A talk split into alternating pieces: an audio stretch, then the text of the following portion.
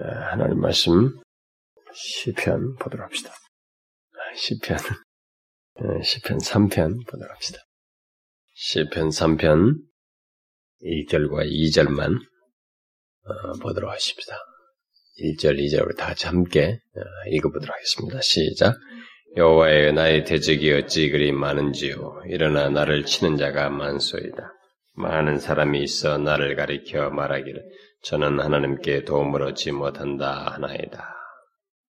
최근에 우리가 금요일 날에 그 다윗의 삶 속에서 압살롬과의 그 좀 이제 문제가 나오고 그랬기 때문에 이 3편을 틈틈이 또 기회가 될 때마다 아 제가 음, 살펴보도록 하겠습니다. 준비가 안 될 때, 설교가 준비 안 될 때, 일부러 뭐 3편을 할 양은 별로 없고, 부득불한 상황에서만 이 3편을 이어서 하도록 하겠습니다. 오늘은 그 1절과 2절만, 아, 이왕이면 전체 내용의 그 은혜로운 유익을 얻기 위해서는 아마 전체까지 다 가면 더 은혜로울 것 같은데, 그래도 그러려면은 뭐, 그렇게까지 하면 굉장히 많은 분량이 되니까, 오늘은 2절과 2절만 가지고 어, 살펴보도록 하겠습니다.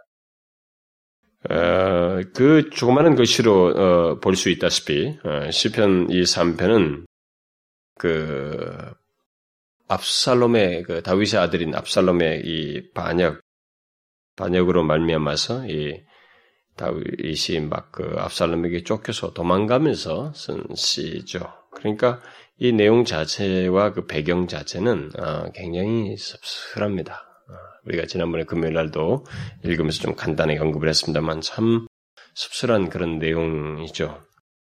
그래서 다윗의 인생에 있어서 이때만큼 마음이 비통스럽고 어려운 때도 거의 없었습니다. 여러분 잘 보세요. 분명한 대적자로 어, 딱 찍혀 있는 이 사울에게 쫓길 때하고 쫓기는 정도에서 조금 달라요. 왜냐하면 상대적인 빈곤이라는 게 있단 말이에요. 상대적인 것이. 거기는 그 저기는 이미 왕으로 세우고 자기는 아직까지 이게 쫓기는 소년 연령차나 여러 가지면 조건 아래서 자기는 아직까지 열세한 사람이고 아직까지 그런 위치도 올라가지도 않았고 그냥 계속 쫓기는 상태니까 또 그래도 뭐 어, 어, 버틸 수 있다 뭐 이렇게 할 수 있는 거예요. 제가 만약에 지금 이 나이에 가서 군대 가서 이렇게 팍팍 기라 그러면 저는 뭐 죽는다고도 못할 거거든요. 그러니까 사람이라고 해서 경험 세계를 얼마큼 뛰어넘었을 때는 그게 아, 힘든 거예요, 여러분. 우리가 옛날에 그 통일호가 이제 없어졌지만은 그 세마로 일단 딱 점프하고 하고 난 다음에 통일호 탈라면 정말로 못하는 겁니다. 응? 옛날에 그랬죠. 못 타요, 그게. 사람이 이제 그런 게 차이가 있는 거예요. 인생의 긴 과정 속에서도 보게 되면 여러 가지 성질상에도 차이가 있습니다. 사울에게 쫓길 때하고 지금은 달라요. 이것은 자기가 이미 왕권을 누리고 있고 왕의 위치인데다가 왕권에서부터 왕자에서부터 피하에서 도망가는 상황이고 또 게다가 자기를 반역해서 내쫓고 있는 사람이 또 큰 어떤 사울 같은 자기와 다른 대적자, 분명히 선이 그어진 대적자면은 문제가 다른데 그것도 아니고 자기 자식이라고. 그것도 자기가 자식 중에서 제일 사랑한 자식이에요. 바로 그 자식으로부터 지금 쫓겨서 도망가는 그의 반역 때문에 어, 그런 상황이 됩니다. 그래서 이 지금 다윗이 그런 쫓기는 가운데서도 어, 이 3편을 썼다고 하는 사실이 우리에게 오늘 메시지에서 아주 중요한 내용이 됩니다. 그런 상황 속에서도 이 3편의 내용이 나오는 어떤 행동을 하나님 앞에서 했다는 것이 아주 중요한 어, 참 메시지입니다. 그래서 어쨌든 그의 인생을 놓고 보면 이때만큼 이 사람이 마음이 또 비통스럽고 어려운 때도 없었을 거예요. 아마 없죠. 어, 사울 때하고는 또 비교적인 상대적인 그 비교를 하자면 전혀 다른 성질의 왕자에서 떨어졌고 자식에게 쫓기는 그래서 굉장히 비통해요. 마음의 고충과 충, 이 아픔에 비하면 성질이 사울에게 쫓길 때와는 반드시 달라요. 더 고통스러운 그런 상황에 처해 있는 것을 우리가 봅니다. 특별히 이 사람이 지금 이거 쓸 때가 거의 50대인데 어, 나이가 50대입니다. 50대 어, 어, 왕으로서 기반을 잘 다져서 그걸 왕좌 왕권을 누리고 있는 잘 통치를 하고 있는 그런 상태에서 자기 몸에서 난 아들로부터 내어 쫓겨서 심지어 자기 목숨까지 위태로운 그 상황에 지금 처해 있는 장면입니다. 우리는 이 시편을 통해서 극도로 어려운 공경과 역경에 빠져 있을 때 우리들이 어떻게 해야 되느냐. 그러니까 그러니까 사람이 겪는 고통 중에서도 성질이 여러 가지가 있어요. 근데 가장 큰 고통은 가장 사랑한 사람, 그리고 가장 믿었던 사람으로부터 배신당하고 그 배신이 결국 나를 끝장내버릴 정도로 상황으로 내모는 그런 경험들이에요. 이것은 환경의 문제가 아니고 사람 환경도 환경이지만 이 내 자신이 막 만 가지 생각이 나를 억누르기 때문에 막 못 이긴다고요. 어떤 사람 화병 나서 죽어버려요. 응? 견디지 못하는 거. 스스로 이런 곰곰이 생각하면 생각할수록 이겨내기 어려운 그런 상황인데 어쨌든 우리가 그런 어, 극도의 어려움이죠. 어? 어, 참 다윗 다윗은 그런 시편들을 많이 썼는데 그런 시편이 많이 있다는 것은 그런 시편 그런 상황일 때 반드시 하나님 앞에 뭔가를 했다는 얘기를 우리에게 이제 반어적으로 말을 해주죠. 어, 그런데 그런 극도로 어려운 공경과 역경에 빠졌을 때 과연 우리들이 어떻게 하는 것이 가장 좋은가라고 하는 것을 여기서 어, 배우게 되는 거죠. 정말 그런 공경에서 우리 그리스도인들이 어떻게 하나님의 도움을 입을 수 있는지 뭐 이런 것들을 여기서 배울 수 있겠습니다.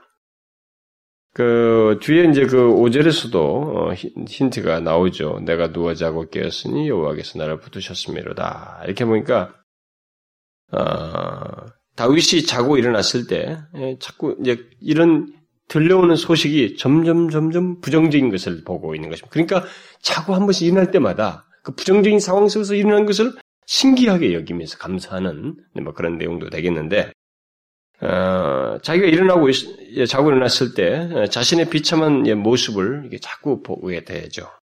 그리고 마음의 슬픔이 이제 자신 안에서 자꾸 일어나게 되는 거 이런 경험을 실제적으로 하고 있습니다. 이 시편의 내용상으로는 그것과 반대되는 같은 표현이 믿음에 의해서 주어지고 있지만 이 사람이 그런 묘사들 속에서 우리가 이렇게 추측해 볼 수 있는 것은 그런 비참한 모습을 자기가 자꾸 경험하고 보면서 마음의 슬픔이 자기한테 밀려오는 그런 경험을 이 사람이 지금 하고 있습니다.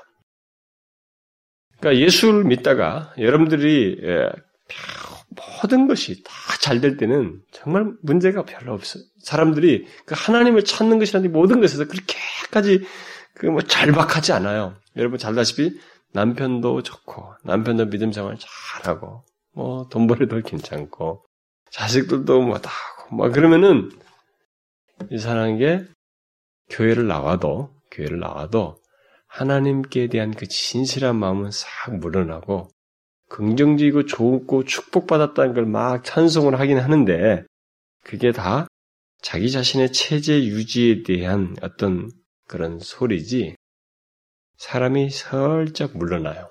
그 하나님을 향한 진실한 태도와 그런 모습을 잘안 갖습니다. 그래서 결국은 하나님 백성들에게 있어서의 이 적절한 고난이라고 하는 것은 반드시 필요로 하고 또 그것은 굉장히 유익해요. 평상시 말 잘 듣던 남편이 말 안 듣는 것도 때로는 유익해요. 응? 그렇다고요.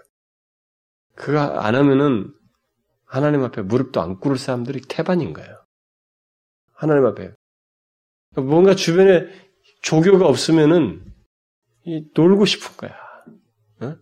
응? 조교가 소리 꽉 쳐야 막 뭐라도 군대에서 하듯이 하지 조개가 없으면 마냥 놀고 싶은 게 이게 하나님 앞에서 그래. 그래서 하나님은 제가 야곱 설교에서 얘기했다시피 조교를 붙인다 이게 아주 적절한 조교들을 우리 주변에 다 붙여준다.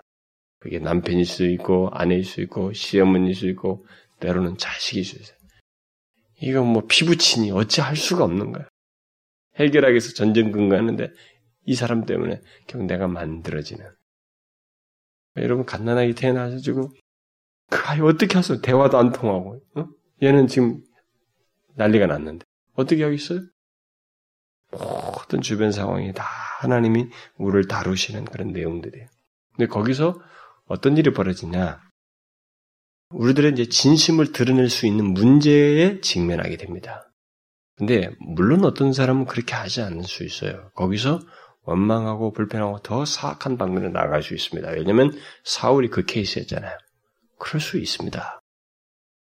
조교가 주변에 붙으면 조교를 불평하고 원명하면서 결국은 극단적인 행동들과 그런 태도들 취하면서 불신앙적으로 하나님까지 어, 원망하는 그런 행동을 취할 수 있습니다. 그러나 보편적으로 진실한 그리스도인은 분명히 하나님의 참된 백성은 그 붙여준 모든 환경을 인해서 하나님께 진심을 토로한다는 것입니다. 이 진심을 토로하는 순간은 뭐냐? 하나님과 이렇게 밀착되는 순간이에요. 그러니까 자기는 그런 그림을 이렇게 설명을 하니까 들어오지, 어, 설명하기 전까지는 사실 그 말이 자기가 아직 와닿지 않아요. 근데 객관적으로 볼 때에, 그리고 결과적으로 우리가 진, 다다르게 되는 것은 뭐냐면, 그것을 통해서 내가 진심으로 하나님 앞에 폭로하고 드러내면서 하나님을 찾는 이 과정 속에서 하나님과 밀착해지는 것을 경험하게 됩니다. 음. 그것은 반드시 그래요. 반드시. 하나님의 참된 백성은 반드시 그런 경험을 하게 됩니다. 그래서 이 사람이 지금 이런 그 여러분들 우리가 상상을 자꾸 해보면 돼요. 어, 상상해보면 왕이 야 우리 끝장난다 해서 다 도망가는 그 무리들을 데리고 자기 어? 주변 측근들을 다 데리고 왕이 도망가는 그런 모습 보세요. 근데 근데 광야에서 아침에 자고 일어나면 아 내가 이게 뭐 하는 거야 지금 이게 뭔가 또 자고 나면 또 하루 이틀 지나면 지날수록 그 질문은 내가 어쩌다 이런냈는가 신세를 흔히 타령하듯 신세 타령하는 만한 그런 마음은 우리 안에서 자꾸 더 점증적으로 생기는 것입니다. 점증적으로. 일이 안 되고 더 힘든, 힘들고 풀려지지 않는 상황이 시간이 더해지면 더해지는 것만큼 우리의 마음은 더 어려운 경험도와 어, 렵게 만드는 불만과 불평의 요소들이 마음의 슬픔들이 더 드세게 밀려오게 돼 있어요. 미적이 되겠습니다. 지금 다윗은 그런 경험을 하고 있습니다. 그런 경험을 하게 될 때, 음, 우리들은, 우리들의 일반적인 그 태도는, 우리 이 정서, 우리가 가지고 있는 이 정서는, 아, 보편적인 자연인의 정서는 비탄하게 되고, 또 불평하고, 또 원망을 하게 되죠. 우리는 그걸 참아내지 못합니다. 야, 왜 이러냐 말이지. 어쩌다 이러냐. 어? 그래서 이렇게, 그게 쉽게 나와요. 그래서 또 쉽게 나오는 그런 우리의 이 감각 기관이 익숙한 이 몸의 구조를 가지고 있어요. 정서적 구조를 자꾸 갖고 있다고. 너무 그게 익숙해 있어서. 그러다가 나중에 가만히 차분하게 그런 걸 좀 진정시키고 있을 때 생각이 내 떠올라서 아 네가 잘못되고 있다. 왜 이러냐 너. 왜 이렇게 아, 그동안 믿은 게 다 어디다 놨냐 말이지. 하나님은 도대체 어디 있고 그러면서 이렇게 그런 걸 생각할, 차분하게 생각할 수 있는 기회가 있거나, 뭐 말씀을 묵상하거나, 아니면 말씀을 들음으로써 그나마 그것이 이렇게 좀 정리가 되지, 그 정리되기 이전에 그냥 그 상황에서는 이렇게 그런 상황을 계속 현실에 직면할 때는 우리가 마음이 자연스럽게 일어나는 아주 자연스러운 반응은 뭐냐면 비탄과 불평과 원망 이런 것들이 막 슬픔이 밀려오는 거예요. 뭐 그런 것이 안 일어나는 사람은 없어요. 뭐 그런 것도 하나도 없는, 아, 그런 게 왜 생깁니까? 나는 그런 거 전혀 모릅니다. 지구를 떠나야 될 사람이라, 그 사람은. 이게 없어요, 그런 사람은. 그럴 리가 없습니다. 우리의 본성 자체는 막 그게 생긴다고. 예? 자연스럽게. 근데 문제는 뭐냐면, 생기는 것에 대한 여과장치, 믿음의 여과장치가 있느냐는 거예요. 믿음의 반응을 하는 거냐는 거예요. 우리는 다윗에게서 그걸 보게 되는 것입니다, 여기서. 아, 다윗은 그런 상황 속에서 분명히 비탄하고 불평하고 쏟아 놓을 수 있는 상황이에요. 응? 내가 어쩌다 저런 놈을 낳아가지고 말이지. 저게 지금 어, 그동안 내가 사랑해 준 것만 해도 온데 나를 반역하다니. 어? 뭐별 생각을 다 하면서 이게 뭔가 터나올잖아요. 이유거리가 있지 않습니까? 자기는 오르니까 더더욱 자기가 오르니까 이 얘기가 말할 게 얼마나 많겠어요? 자기가 오른데 당해봐요. 가만히 있습니까, 여러분? 아마 물병 나오죠. 근데 이게 특이한 거예요. 참 다윗이 이제 그 저는 이렇게 다윗을 가만히 보면은 이 사람의 진가는 이게 고난에 딱 들어가면 보이는 거예요. 예? 고난 현장에 딱 들어가면 거기서 이 사람의 진가가 보이는 거예요. 근데 그게 사실 정세 가장 진실한 신자의 모습이에요. 그러니까 아무리 믿음이 조금 할렐루야 하더라도 고난이 딱 들어갔는데 거기서 믿음을 못 들으면 이게야말로 가짜 같은 거예요. 아직 믿음 없는 거예요. 진짜 믿음이 있는지를 알 수가 없는 거예요. 조금만 어려워도 막, 그 조금 안정적일 때는, 하, 주님을 향해서 뭐 이렇게 다 간이라도 내둘 것처럼 하다가도 조금 어려우면 그때서는 막, 공문을 다 빼버리는. 그건 아니란 말이에요. 그래서 다윗의 진가는 바로 그가 고난에 직면했을 때 아주 독특한 장면을 드러내요. 그러니까 그 사람의 아주 정말 트레이드 마크 같은 것을 드러낸다고. 주님을 향한 어떤 태도를 믿음의 그 여과장치 같은 것이 이렇게 탁 드러나서 믿음의 반응을 보이는 것을 아, 보게 됩니다. 그래서 이 사람은 그런 상황에 처했을 때 분명히 아침에 일어나고 거듭되면서 힘들 수 있고 슬픔이 자꾸 밀려왔음에도 불구하고 자신의 그 모든 것을 주님 앞에 다 내려놓아요. 이 3편이 그거예요, 지금. 주님 앞에 내려놓았어요. 그리고 그 토로합니다. 그래서 그, 그의 모든 비탄스러운 슬픔을 이렇게 하나님 앞에 탁 내려놓음으로써 우리가 이미 13편에서도 그걸 보았습니다. 거기도 다윗이 예, 예, 내용이었습니다만 이렇게 탁 내려오면서 다윗에게 그 이전에 자신이 그렇게 어려울 때마다 하나님 앞에 탁 내려놓음으로써 하나님 앞에 그걸 토로하면서 경험했던 어떤 경험의 세계로 들어가요, 이 사람이. 가만히 보면. 시편을 이런 비탄의 어떤 초기를 경험 속에서 가지고 있었던 그 시편을 탁쭉 조합해 보면 공통적인 걸 발견해요. 이 사람이 그런 상황을 분명히 우리가 보면 막 그걸 토해낼 수 있는데 그걸 안 하고 하나님 앞에 그걸 내려놓고 이렇게 구하는 이 장면 속에서 이 사람이 어떤 경험의 세계로 들어갑니다. 굳이 표현하자면 그게 뭐예요? 하나님 앞에 토로하면서 신뢰가 생겨 이렇게 토로하는 과정 속에서 신뢰가 싹 터요. 하나님을 믿는 모습이 드러나는 거예요. 그러니까 여러분 우리가 하나님을 믿을 때 믿음이 저절로 딱 생기는 거 아니에요. 믿음은 자꾸 이렇게 성장하게 돼 있고 이 성장이라고 하는 것은 고난 속에서 특별히 잘 성장하고 거기서 이렇게 믿음을 드러내는 행동을 할 때, 특별히 거기 그 상황에서 하나님을 향하고 하나님을 찾고 붙들고 이 다윗처럼 이렇게 내려놓는 일을 하게 될 때, 거기서 믿음이 드러나고 성장하게 되고 어, 떤 신뢰하게 되는 하나님을 실 하나님에 대한 신뢰의 어떤 그 경험으로 이렇게 더 들어가는 일이 있게 됩니다. 그래서 이 사람이 하나님 앞에 문제를 일단 내려놓는 과정 속에서 이제 기도를 하는데 이 기도가 신뢰의 기도로 바뀌어요. 어, 신뢰의 기도로. 예, 바로 그런 기도가 이제 오늘 이게 3, 편의 기도이기도 하고 다윗이 가지고 있는 아주 큰 장점입니다. 그래서 저는 이 다윗의 이런 경험이 반복적이었다는 사실, 그리고 이게 여러 상황들이었는데 어려운 상황들이 여러 상황들인데 그때마다 비슷하게 이렇게 다 하고 있다는 사실, 그리고 그런 것들을 성경이 다 기록해 주었다는 사실이 우리에게 주는 메시지가 크다고 봐져요. 그 말은 무슨 말이겠어요? 우리도 얼마든지 이 사람처럼 반복적으로 힘들다고 하는 경험들을 많이 할수 있어요. 그런데 그때마다 정형처럼 계속 다윗, 다윗은 그렇게 특별한 기술을 발휘하지 않았어요. 항상 하듯이 그렇게 하나님 앞에 나왔어요. 구했다고요. 근데 거기서 꼭 동일한 경험을 해요.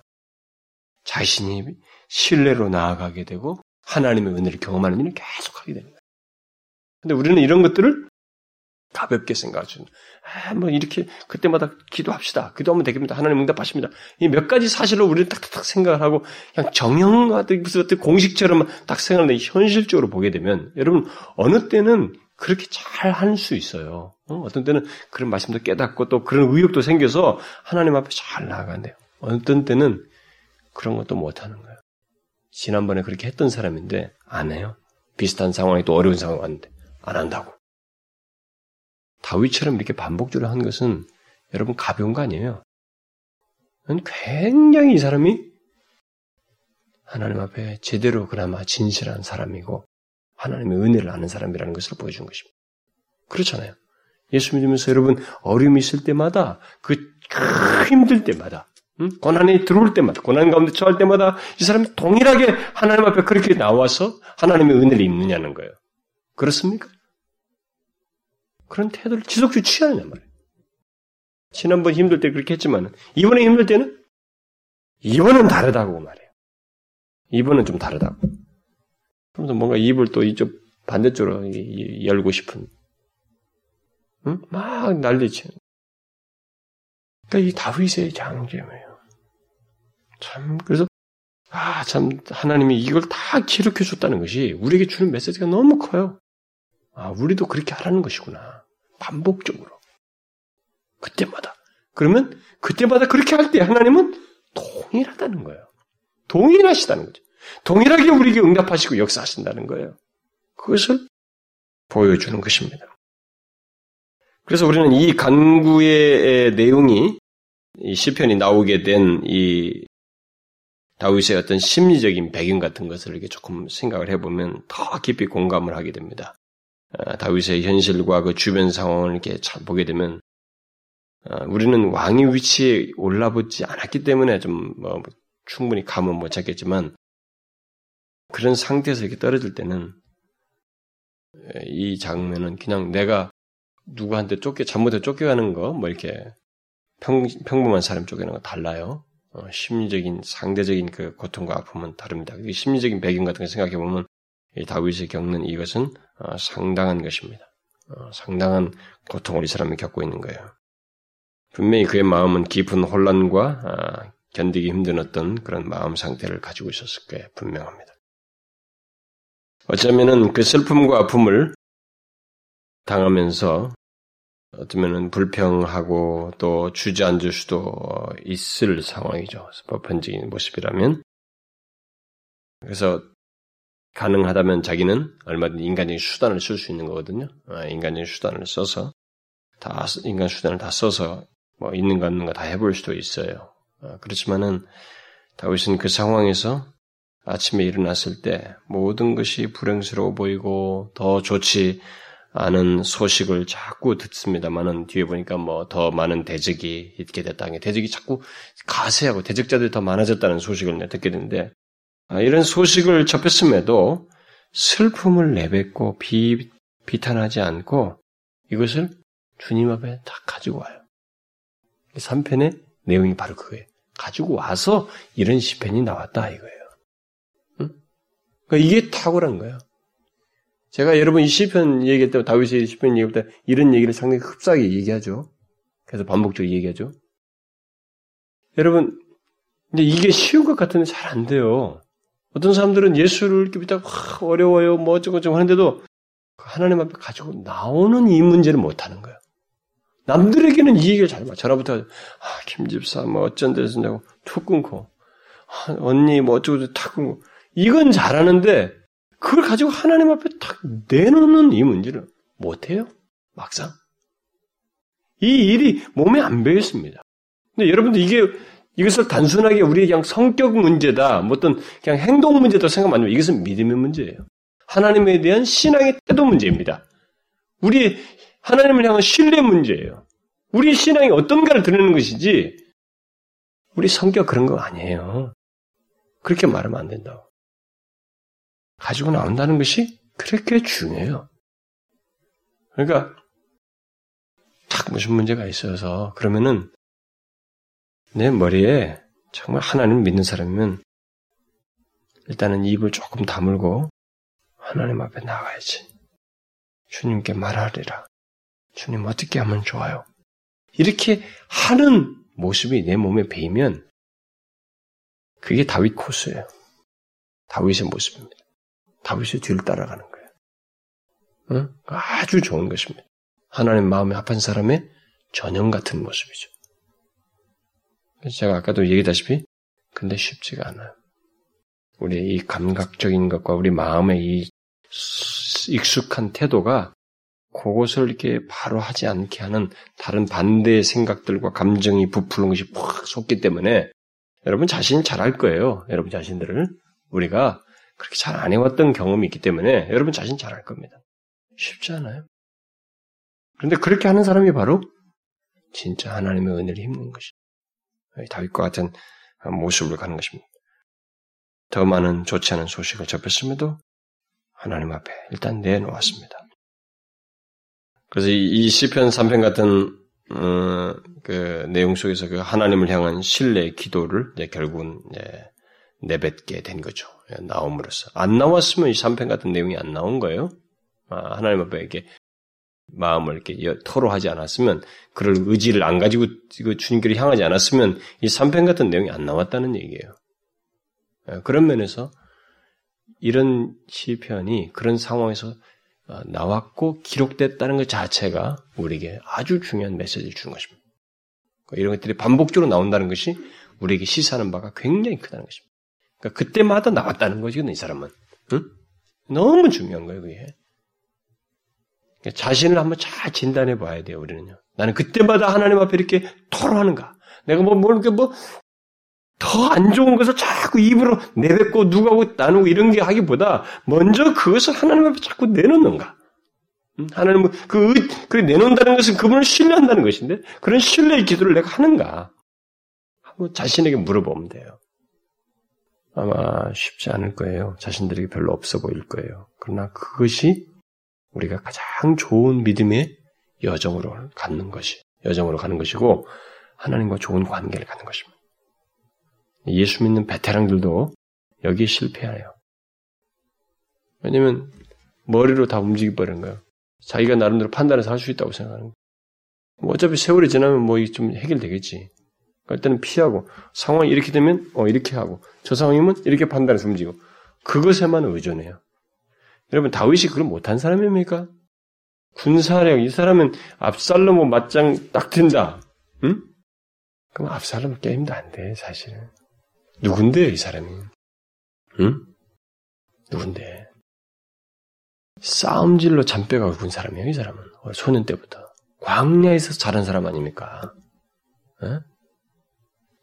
요즘은 뭐, 시골나게 아무도 아니지만은, 옛날에 그, 시골에서 막, 깨구리 잡아먹고 자란 사람하고, 도시에서 이렇게 산고 아이, 아무것도 아닌 것 같은데, 조금 달리게 나오면 안 돼.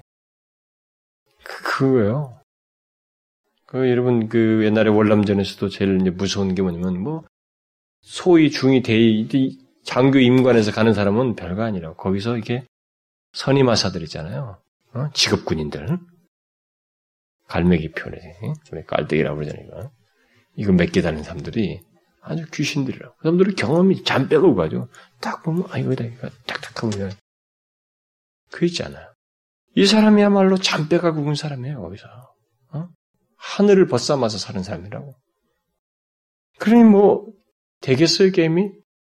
아닌데, 이 모든 상황을 신앙으로 생각을 하고 있는 거예요. 그리고 가장 합리적이, 그나마 우리가 지난번에 봤다시피, 피를 흘릴 걸 생각하고, 피를 안 흘리도록 하기 위해서 나온 거거든요. 도망 나온 거잖아요. 그래서 자꾸 자기 생각으로 내가 할 수 있는 나는 이 정도는 내가 알아서 할 수 있다. 하면서 예, 자꾸 생각에 의존하는. 특별히 이 예수 믿는 사람 중에 이 인텔리들 있잖아요. 그리고 사회 속에서 자기가 탁탁탁 계획을 세우면 탁탁탁 진행하고 성, 일을 성취하고 했던 사람들. 이런 사람들에게 한 가지 큰 패단이 뭐냐면 이 다윗같이 전적으로 하나님을 모든 만사의 하나님을 먼저 생각하고 하나님을 의지하는 이것이 그들에게는 잘 적용이 안 돼요. 하나님을 믿는다는 말이 있는데 그것은 큰 범주 안에서 전제 아래서 움직이지 세부 사항의 일상의 모든 것 속에서는 아닙니다. 자기가 할 수 있다고 여기는 것은 자기가 알아서 해버려요. 음, 알아서 할 수 있다고 하는 것은 뭐냐면 어디까지 내가 능력으로 저것은 충분히 도전이 가능하다고 생각하는 것은 하나님 생각을 안 하고 하는 그 자연적인 본성을 드러낸다는 거예요. 어? 그런 사람들이 엘리트들 많아요. 그게 아니라는 것입니다. 다윗이야말로 충분히 그럴 수 있는 사람들도 그렇지 않다는 거죠. 그래서 이런 기도를 토해냈단 말이죠. 그러면은 구체적으로 그가 처한 이 상황이 어떠라고 지금 어떻다고 말을 하고 있습니까? 밀제를 보니까 다윗은 그의 간구 속에서 어, 자기가 처한 상황을 이제 그대로 묘사를 하고 있는데 여호와의 나의 대적이 어찌 그리 많은지요 이렇게 말하고 있어요. 응? 상황을 이렇게 하나님 앞에 실토를 하고 있습니다. 네, 대적이 어찌 그리 많은지요. 그러니까 자기, 그는 자기를, 에, 그 자기를 대적하는 자들이 그렇게도 많은 줄은 몰랐다는 거예요. 이렇게 많은. 막상 상황이 탁 벌어지니까, 와, 이, 아니, 저, 어, 저렇단 말이에요. 근데 사실 우리가 지난 배경을 살펴봤잖아요. 압살롬이 인기가 있었잖아요, 사람들에게. 그리고 성문에서 몇 년 동안을 이렇게 탁 하면서 인심을 다 샀잖아요. 다윗은 몰랐던 거예요. 그런, 그렇게 해서 선심을 사서 많은 사람들이 이렇게 그 사람을 지지할 것이라고까지는 충분히 파악을 못했던 것입니다. 그래서 아침에 일어나서 이런 소식을 듣고 자꾸 더 더해지는 소식을 들을 때 그는 하나님 나의 대적이 너무 많이 있습니다. 너무 나의 대적이 많습니다. 이렇게 좀 고백을 하는 거예요. 그러면서 여기 1절과 2절에 많은 이라고 하는 이 말을 세 번이라고 했죠. 많은 다 많은을 많다는 얘기를 세 번이라고 했어요. 여기서 대적이라는 이 말의 문자적인 뜻은 좁은 장소로 내몰아서 그를 공경에 빠뜨리는 그런 것을 뜻하는 말이에요. 그런 사람들을 얘기하는 것입니다. 이게 막 좁은 장소로 내몰아 가지고 딱 공경에 빠뜨리는 그런 사람들을 이 대적이라 이 말에 내포된 뜻입니다. 결국 자기를 이렇게 내무는 게 대적자들이 그렇게 많다는 거죠. 그래서 그는 계속해서 어, 자기를 어, 내몰았다가 어, 일어나 나를 치는 자를 치는 자라고 묘사를 하고 있습니다. 바로 그들이 자신을 내몰아서 일어나 나를 치는 자다 이렇게 묘사하고 있어요. 우리들이 삶을 살 때 이게 코너로 막 몰리는 경우가 있죠. 코너에 몰리는 같은 그런 상황, 또 그런 공경에 빠지는 경험들이 있는데 지금 다윗이 마치 자기가 볼 때 그런 거예요. 거의 코너에 딱 몰리는 거예요. 그것도 사람과의 관계 속에서 어, 대적하는 자들로 인해서 이렇게 곤경에 처해지는 것을 보게 됩니다. 그래서 많은 사람이 연합을 하여서 대적할 때, 네, 그때 우리들이 이제 보통 속수무책이죠. 왜냐하면 다 수가 이렇게 나를 코너로 몰 때는 이게 뭐가 내가 옳다고 여기두고 말을 하고 싶어도 말을 크게 못 내는 예, 그런 상황이죠. 다윗이 자기가 그렇다는 거예요. 어? 안 먹히잖아요. 백성들이 지금 압살롬에게 많이 갔잖아요, 마음이. 그러니까 그렇기 때문에 그렇기 때문에 백성들은 생각하기를 다윗이 뭐가 뭐가 뭐가 잘못되고 그동안 뭐 했다 이렇게 자꾸 생각하는 거예요, 다윗은. 많은 사람들이 연합해서 대적하는. 예, 그래서 지금 다윗이 속수무책이에요. 어떻게 할기를. 그래서 여러분 그 왕따를 당한 애들이 자살하는 거 있잖아요. 음? 그 시기에서는 자기들의 대화, 자기들이 어른들로는 또래에 들어와서 못 놀잖아요. 그러니까 자기들이 살 때는 자기 또래가 자기가 누릴 수 있는 최고의 기반이에요. 음? 자기 사회, 자기 사회라고. 자기 사회 속에서 자기가 탁 제외되기는 거거든요. 그러니까 다른 묘책이 안 보이는 거예요, 이렇게. 아무리 뒤져봐도. 극단적인 행동을 하는. 그래서 그런 것은 아주 정말로 안 좋은 것입니다. 정말로 안 좋은 거예요. 사회 속에서 제외시킨다는 것은 삼위 하나님이 우리에게 보여주시는 인간에게 부여하신 사회성의 그 가장 기본적인 것을 반, 완전 적대죠. 반대하는 거거든요. 그 사단의, 사단은 뭐예요? 하나님의, 삼위 하나님의 그 사회성을 구현하는 것을 깨뜨린 거다. 어떻게 해서 관계를 깨뜨린 게 사단이란 말이에요. 그러니까 그런 일을 문화로서 하고 있는 거예요, 아이들이. 아무것도 모르고. 그래서 하여튼 이 제가 계시록 강의하면서도 그런 얘기 했습니다만은 자카엘룰이 말한 것처럼 사단은 문화 속에서 사람을 속인다. 마지막 때에 대해서 하나님 주님 오시기 전에 이 문화라고 하는 것을 통해서 사단은 이게 사람들을 속인다. 네, 특별히 기독교를 적대하는 데 있어서 문화를 사용한다라는 말을 한 것을 제가 언급을 했는데 마치 어떤 나쁜 일을 문화적으로 하는 거예요.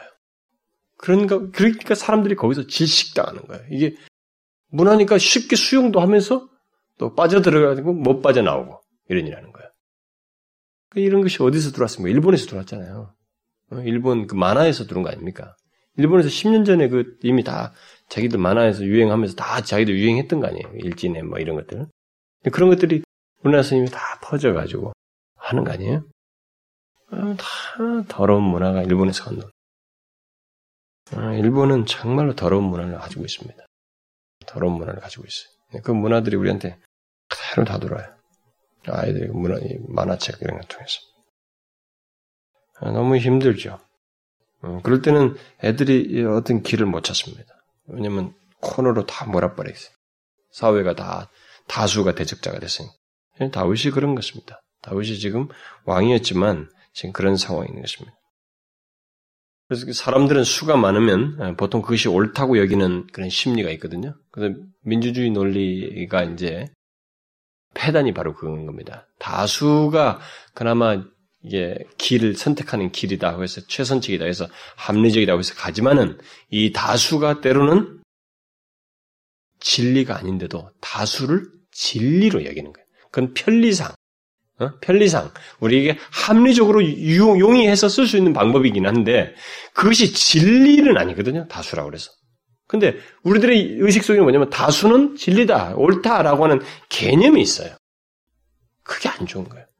그래서 여러분 지금 대통령 노무현 정권이나 이 그 새로운 이 이번에 참여정부가 들어올 때 다 뭔가 20대들 계속 여론 가지고 때린 거 아닙니까? 그 인터넷 가지고 이걸로 해서 기, 정치 기반을 이번에 가지고 정권을 창출했잖아요. 그러니까 지금도 그걸 확신하고 있습니다. 지금 이 참여정부는 다음에도 무조건 어떻든 여론을 잡으면 된다. 그러니까 여론에만 전쟁 건가하는 거예요. 옳고 그름이 아니라 그 여론이 안 좋다 그러면 빨리 바꾸고 또 바꾸고 있는 거예요. 그래서 뭐 며칠 만에 또 여론 딱 눈치 보고 아니니까 딱 바꾸고 바꾸고 주대가 없잖아요. 주대가 없다고. 난 지금까지 뭐 설교하면서 뭐 정부에 대해서 그런 얘기한 적이 없습니다만은 단지 이런 다수 논리에 빠져 있는 것에 대해서 그 자체를 얘기하는 거예요. 너무 이상하죠. 우리는 그런 논리에 빠지면 안 돼요. 다수가 그래서 때로는 기독 교회에서도 예수 믿는 사람들이 자꾸 그런 식 갖고 있어요. 다수결로 합시다. 이렇게 한다고 다수결로. 다수가 옳다고 하는 개념을 갖고 있어요. 때로는 그것이 편리한 길이긴 하지만 진리의 길은 그렇지 않을 수 있어요. 여러분이 알다시피 예레미야나 선지자들 잘 보십시오. 다수가 예레미야를 죽였잖아요. 죽이려고 그러죠. 응? 근데 하나님 뭐라 고 그랬어요? 너희들이 다수가 다 나쁜 놈들이고 얘가 옳다고 그러잖아요. 얘가. 기독교 진리 안에는요, 오히려 소수가 진리인 사람이 더 많아요. 음? 그래서 우리들이 영적인 눈을 떠서 소수의 진리성을 자꾸 봐야 되는데, 음? 그것이 더 중요하다고 하는 것을 생각하고 곰곰이 시간을 들여서라도 진리를 희석시키지 않고 있는 길을 찾아야 되는데, 빨리 편한 길을, 다수에 의해서 빨리 편한 길을 찾고 싶어 하는 거예요. 아닌 것입니다. 그래서 지금 다윗이 경험하는 거 아니에요, 지금? 다수가 마치 옳은 것처럼. 백성들이라는 게 바보거든요. 여론만 형성되면, 어, 그 소문 듣고 그런가? 된다고. 다윗은 압살롬에게 잘못한 거 없어요. 그래서 이 많은 사람의 지지를 얻고, 어, 대적을 하게 될 때, 그들로 인해서 그 곤경에 내몰리게 된 사람은, 어, 거의 길이 없어요. 예, 다윗처럼 이렇게 내몰리게 됩니다. 그런데 이제 이런 상황 속에서 우리는 경험을 하는 거죠. 이게 이렇게 속수무책인 상황 속에서 그러면 길이 없는가 이게요. 그러니까 현실적으로는 길이 없잖아요. 이, 이 다, 단어 자체를 그렇게 쓰, 다윗이 쓰고 있고, 어? 대적을 이렇게 코너로 다수가 쭉 몰아서 공경이 딱 빠지게 해서 어? 죽이려고 하는. 다수가 옳다고 여기면 그런 여론을 딱 내몰아서 해놨잖아요. 그래서 다른 길이 없는 속수무책인 그런 상황이잖아요. 그렇게 속수무책인 상황일 때 그러면 길이 없느냐 이거예요. 현실적으로 분명히 길이 없어 보이죠. 근데 다윗이 여기서 이제 보여주는 거예요. 이 시편을 통해서 우리에게 계시해주고 후대에 우리에게 전해주는 것은 우리가 이 세상에 살면서 속수무책이라고 하는 그 상황이 있을 때, 처하게 될 때, 뭐 경제적이든 사람과의 관계든 어떤 문제든 상황이든 내 앞에 장래 문제든 어떤 문제든 속수무책이라고 할 때 과연 길이 없느냐는 거예요. 하나님 빼면 길이 없어요. 그러나 하나님을 믿으면 길이 있다는 것을 이 시편이 말해주는 거예요. 다윗이 그 경험 속에서 우리에게 증거해주고 있는 것입니다. 하나님을 제외하면 분명히 눈을 뒤집어 까도 없다 이거예요. 그러나 하나님이 계시기 때문에 속수무책 상황에서도 길은 있다는 것입니다. 그게 여기 이 3편 기록의 목적이에요. 우리에게 전하고자 하는 메시지. 자, 그래서 이 다윗이 하나님을 그 속수무책인 상황에서 하나님을 찾는 것입니다. 어? 하나님께 그대로 아는 것이에요. 이 1절이 바로 그대로 속수무책인데 하나님께 가면 길이 있으리 하고 아뢰는 거예요. 음? 이 믿음이 이런 이해와 이런 생각과 이런 분별과 이런 믿음으로 행동하는 것이 얼마나 중요한지 알아야 돼요. 얼마나 중요한지. 그 자신이 어떤 문제에서든 나는 정말 끝인가? 길이 없는 거야? 이렇게 말할 상황일 때 그 문제를 가지고 하나님 앞에 하나님 바라보고 나오는 것이 그게 바로 길이에요. 하나님을 찾는 길은 찾는 찾을 때 그것은 길입니다. 속수무친 상황 속에서도 그걸 이 3편이 말해주는 것입니다. 대적이 너무 많고 그들이 나를 내몰고 있다고 하는 것을 하나님께 아뢰물어서 비록 현실은 속수무책이지만 하나님 길을 보이시옵소서라고 지금 말하고 있는 셈인 것입니다. 물론 다윗이 그렇게 한 것은 그가 하나님을 이제 아, 신뢰했기 때문이죠. 어? 하나님을 신뢰할 때 길이 있다. 하나님께 나가면 길이 있다고 하는 하나님에 대한 신뢰가 있기 때문에. 그래서 하나님을 제외하고는 모든 것이 그렇지만 일단 하나님을 포함하고 그분을 생각하고 그분을 신뢰하면 거기는 길이 있다라고 하는 이런 믿음이 있기 때문에 한 것입니다. 다윗은 그런 믿음을 가지고 있었어요. 여러분 이 시편 이런 내용은 다 추상적인 내용 아니에요. 제가 항상 시편 얘기할 때마다 하지만 분명히 현실적인 거예요. 아주 짜잘한 현실을 다 얘기한 겁니다. 시어적으로만 말했을 어, 시어적인 표현을 쓸 뿐이지 내용 자체는 굉장히 현실적인 거예요. 추상적이지 않아요. 그러니까 우리들이 현실 속에서 충분히 경험하고 모방하고 행동할 수 있는 그런 내용들인 것입니다. 그러면 이, 이 여기서 지금 다윗이 구체적으로 신뢰한 건 뭐예요? 응? 다윗이 이렇게 말을 이게 토로한다는 것은 뭐예요? 뭘 신뢰한 겁니까? 하나님께서 속수무책인 상황이지만 내가 그분께 아뢰일 때 내 간구를 분명히 들으실 것이다. 라고 하는 신뢰를 한 것입니다. 이런 믿음을 하나님, 하나님 자신과 그가 내 기도를 들으실 것이다. 라고 하는 그런 신뢰를 가지고 불평하지 않고 그대로 간구했던 것입니다.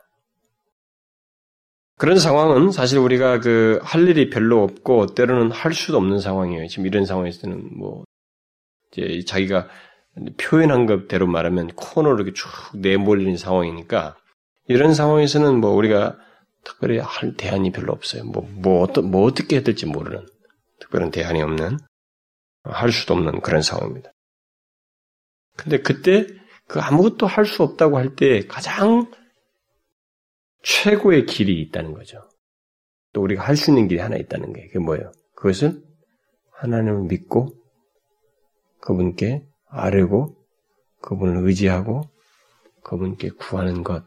그게 우리가 할 수 있는 아무것도 할 수 없을 때 가장 할 수 있는 것이며 가장 강력한 것이다라는 거예요. 그걸 지금 이 3편이 말을 해주는 거예요. 다윗의 행동.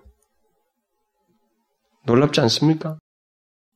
우리들이 이런 생각을 현실적, 그 어려운 경험 속에서 과연 할 수 있으며 이와 같은 태도를 취할 수 있는지를 자신에게 자꾸 물어봐야 돼. 아, 나는 정말 그렇게 하고 있는가? 나는 그렇게 하나님을 의식하고 있는가? 하나님을 그만큼 신뢰하고 있는가?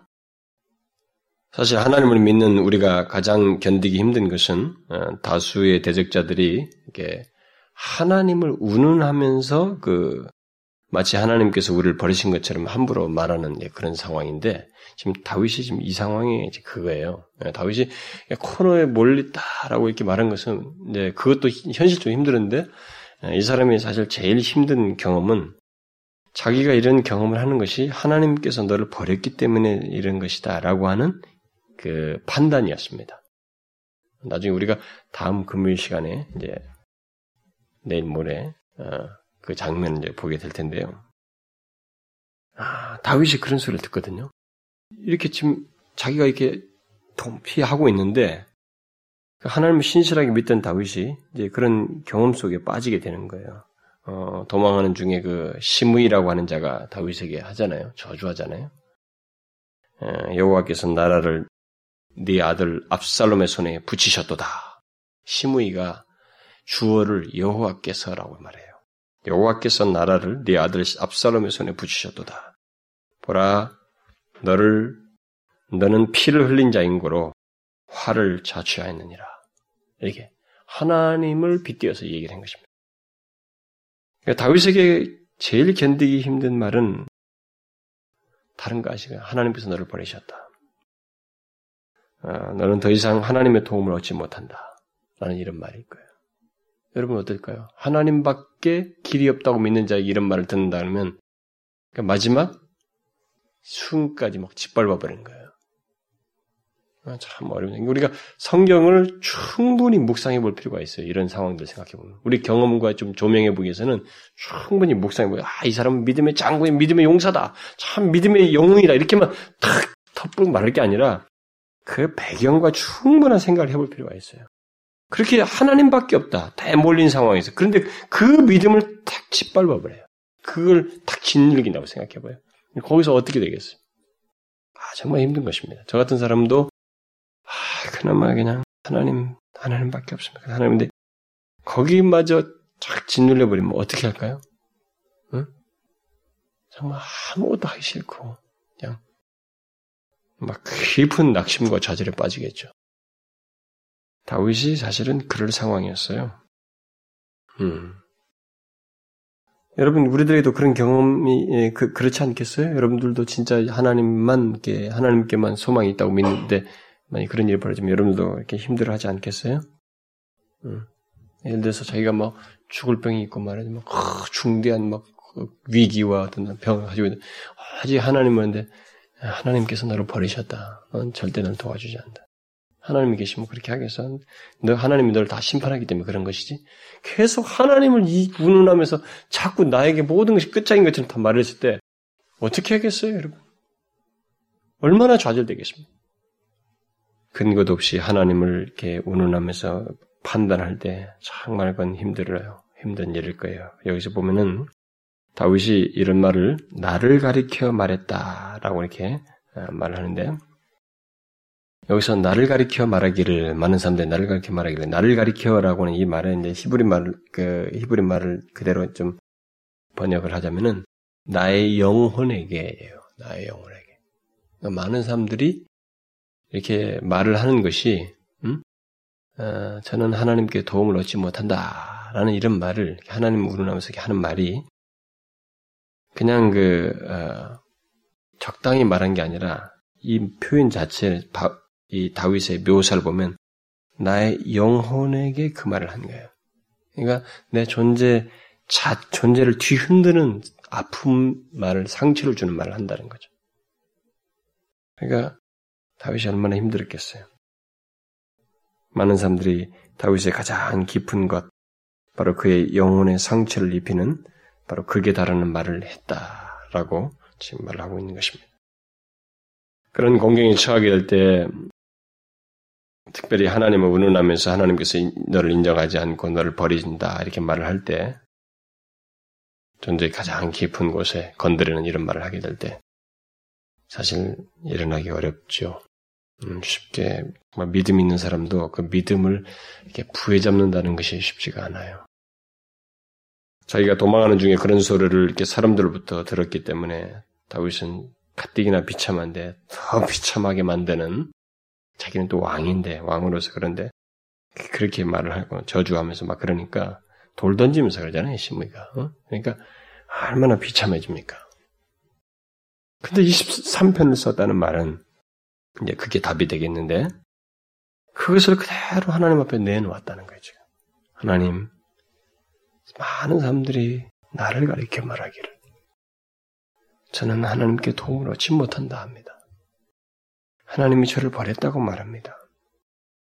이렇게 말하는 이 사람의 심정을 한번 생각해 보라 이거예요.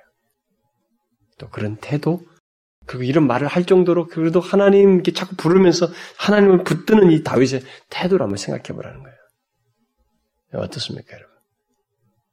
저는 제가 새벽 기도 시간에도 종종 여러 차례 얘기했습니다만 또 금요기도 시간에도 얘기했습니다만은 제 인생 지금까지 살아온 인생 중에서 내가 가장 힘들 때 과연 하나님을 의지했더냐 가장 힘들 때 제가 하나님을 의지하지 않았던 경험이 생생하게 있기 때문에 저는 그것이 지금까지도 막 아주 인상 깊게 남아 있어요. 음, 아주 인상 깊게. 음, 군대 갈 때, 군대 가서 늙어서 군대 가지고 제가 몇 번 얘기했죠.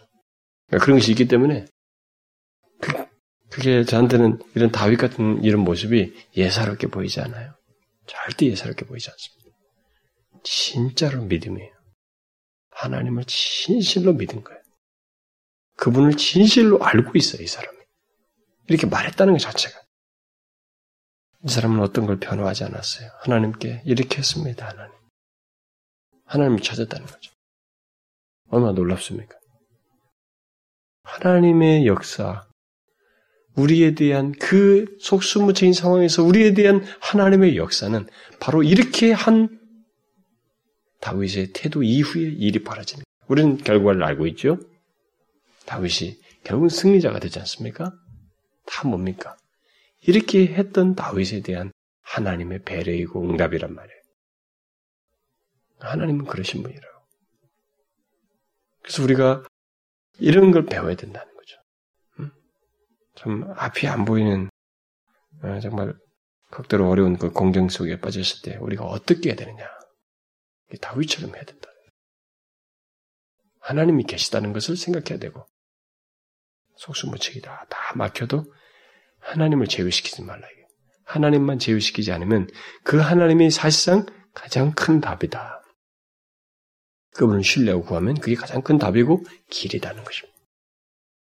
이 사람이 말한 것처럼 대적들로 다 둘러싸여 있지만 길이 보이죠. 사울 당시에도 그랬고 심지어 바구니로 내보낼 정도로 응? 하나님이 이런 길을 제공하잖아요. 그래서 여러분과 제가 인생을 살면서 20대 경험, 30대 경험, 또 30대 안에서도 언제 경험, 어제 경험, 한 달 만에 또이 어려움 막 경험할 수 있지만, 그때마다 우리는 하나님의 백성에게는 길이 항상 있어요. 그리고 우리가 경험하는 모든 고난 속에는 하나님의 메시지가 있고, 우리를 향한 어떤 그것을 통해서 우리를 빚으시고 또 선하게 이끄신 하나님이 있다. 근데 그런 혜택을 충분히 누리시는 길은 뭐냐? 다윗같이 행동하는 거예요. 하나님을 제외시키지 말라는 그 상황에서 하나님을 찾으라 해요. 이걸 정말로 추상적으로 생각하지 말라는 것입니다. 다윗처럼 실제적으로 정말로 내가 이 상황에서 하나님을 부르면 그가 나를 들어줄까? 이렇게 의심하지 말고 진짜 그분을 불러보라는 거예요. 그분께 아뢰보라는 거예요. 있는 그대로 말해보라는 것입니다. 그 행동을 취해보라는 거예요. 그분을 믿어보라는 것입니다. 그러면 길이 그분이 제시한다는 거예요. 그 목적으로 3편 기록해 준 거예요, 우리에게. 성공담 아닙니까, 이게. 여기서 끝나지 않았다는 걸 증명해 주잖아요. 우리는 이 사실을 잊지 말자는 것입니다. 자꾸 우리는 경험해야 돼요. 뭐 저부터가 참 이런 것이, 이런 걸 보게 될 때 너무 유축돼요. 이게, 아, 정말. 내가 그렇게 항상 그랬던가. 그렇지 못한 모습이 너무 많단 말이에요. 우리가 그러자 말이죠. 그러면 하나님이 우리에게 길을 여신다.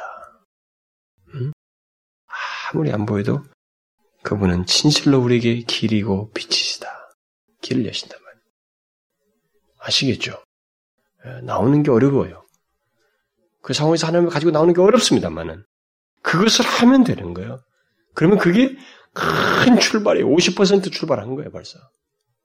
그리고 거기서 토로하면 신뢰가 깊어지고 내 안에 내면의 변화가 생기고 하나님이 인도하신 것을 확신하게 되고 보게 되고 마침내 경험하게 돼요. 그게 다윗의 모든 시편에 공통적으로 나타난 내용입니다. 꼭 그러십시오. 기도합시다. 하나님 아버지, 참 하나님이 우리에게 그 어떤 상황에서도 소망이 되시고 힘이 되신다는 것이 우리에게 말할 수 없는 위로가 됩니다. 우리가 아무리 극단적인 상황과 사면초가 속수무책인 상황에 있다 할지라도 거기서 하나님을 생각하고 주분, 주님을 찾으면 바로 그것이 우리에게 길이 되고 살 길이 열리게 되며 다시 회복될 수 있는 전환기가 된다고 하는 것. 특별히 그 과정 속에서 하나님을 더 알게 되고 우리 영혼이 소생되어지고 내면이 변화되어지고 마침내 우리의 기도가 응답되어지는 경험을 하게 된다는 이 놀라운 사실을 기억하고 어떤 상황에서도 주님을 제외시키지 않고 찾고 신뢰하며 나아가는 간구하는 저희들 되게 해 주옵소서 그러기를 원합니다. 하나님 모든 사랑하는 지체들 자신들이 경험하는 그것이 유일하게 가장 힘든 것처럼 여기지 않고 그 상황에서도 하나님을 찾으면 주께서 우리를 소생시킨다고 하는 믿음을 저버리지 않고 붙들며 나아가는 저들 되게 해 주옵소서. 예수 그리스도의 이름으로 기도하옵나이다.